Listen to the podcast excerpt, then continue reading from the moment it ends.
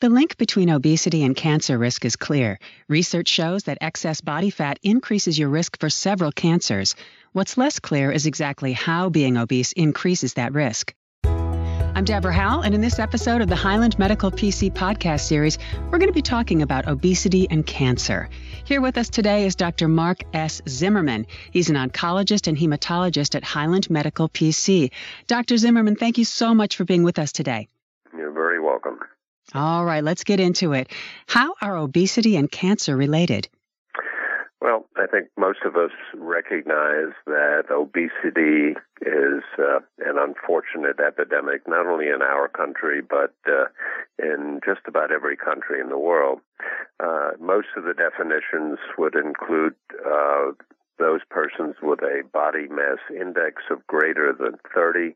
This is a formula that uh, takes into account uh, height and weight. Uh, and by current estimates, right now, that applies to at least one third of the population.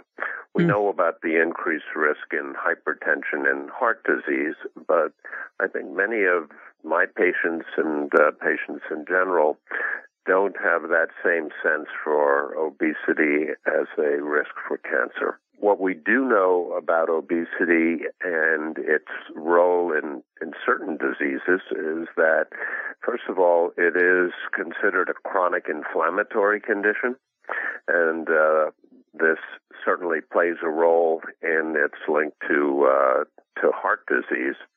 That may be an issue in certain types of cancer, but I think it's uh, a little bit more complicated than that. Uh, we are starting to understand what that risk is.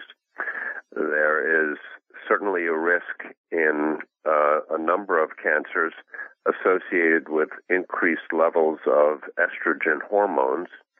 And that's because the fat cells that are more common in obese patients uh, actually convert non estrogen type of hormones into estrogen, and we know that estrogen is a risk factor, for example, in breast cancer and, and uterine cancer.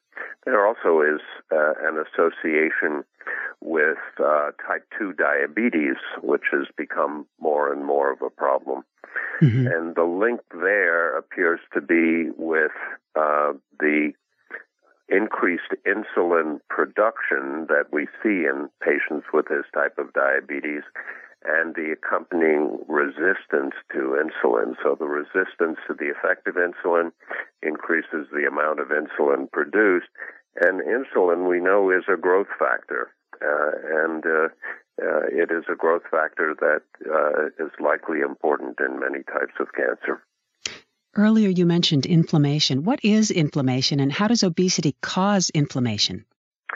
I don't think we, we know the uh, the exact link. Uh, inflammation uh, is um, uh, one one can think of as uh, uh, irritation, but irritation in the sense that certain inflammatory cells and inflammatory factors in the blood are increased by uh, obesity and may have an effect, for example, on the walls of uh, blood vessels in patients with heart disease. Got it. Now, what specific types of cancers can result from obesity? Well, I don't think we can say that there uh, any cancer would be caused by o- obesity uh, and no other factor, but we can say that uh, the relative risk of cancer of various kinds is increased in, in obese patients. So, for example, in colon cancer, we are seeing a very unfortunate trend uh, in the diagnosis of colon cancer where patients are being diagnosed at younger ages. Normally, we have the recommendation for first colonoscopy at age 50. But we are seeing patients diagnosed in their late 30s and 40s. And we know that uh, a weight gain between adulthood and midlife uh, increases the risk of colon cancer by about 20 to 30 percent. Mm. Uh, this is also linked to diabetes, and again, maybe one of those cancers that is linked to the insulin uh, resistance. Um, breast cancer. Uh, breast cancer only in women after the age of menopause. Um, and that's because those are the tumors that are most sensitive to estrogen. And for the reasons we described above, ob- obese patients may have uh, increased amounts of circulating estrogens that uh, would stimulate the uh, breast tissue.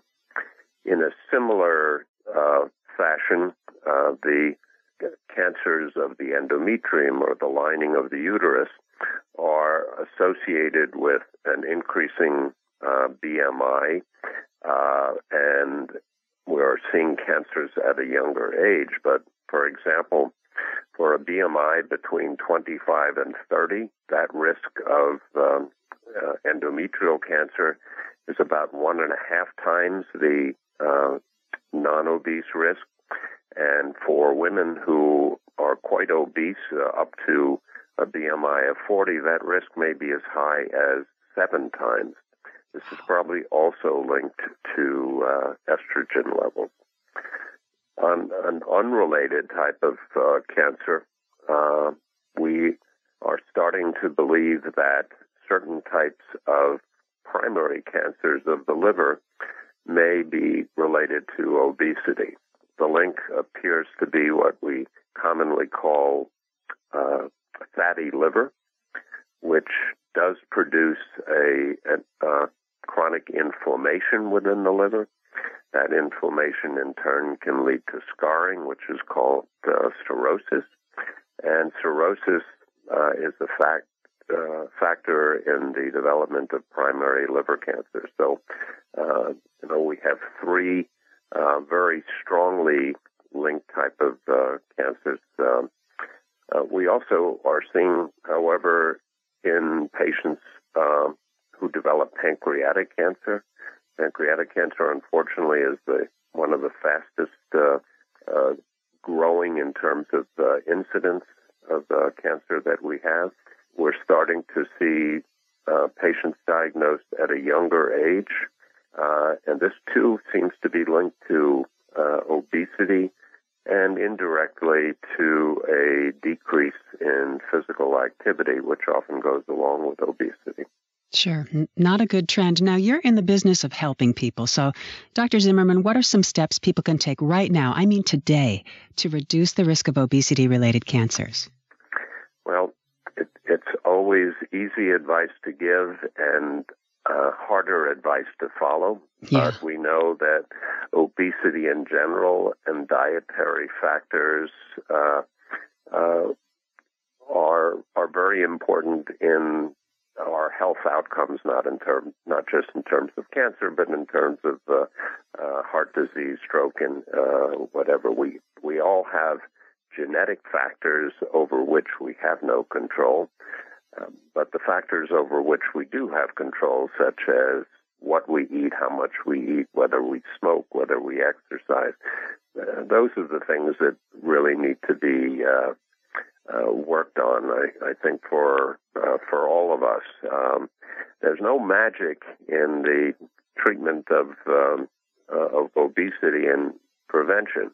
For most patients, it's a matter of balance between calorie intake and and what they burn. Now we all burn calories at uh, at different rates, but uh, most of us as Americans eat more than we need to, and certainly more than we should.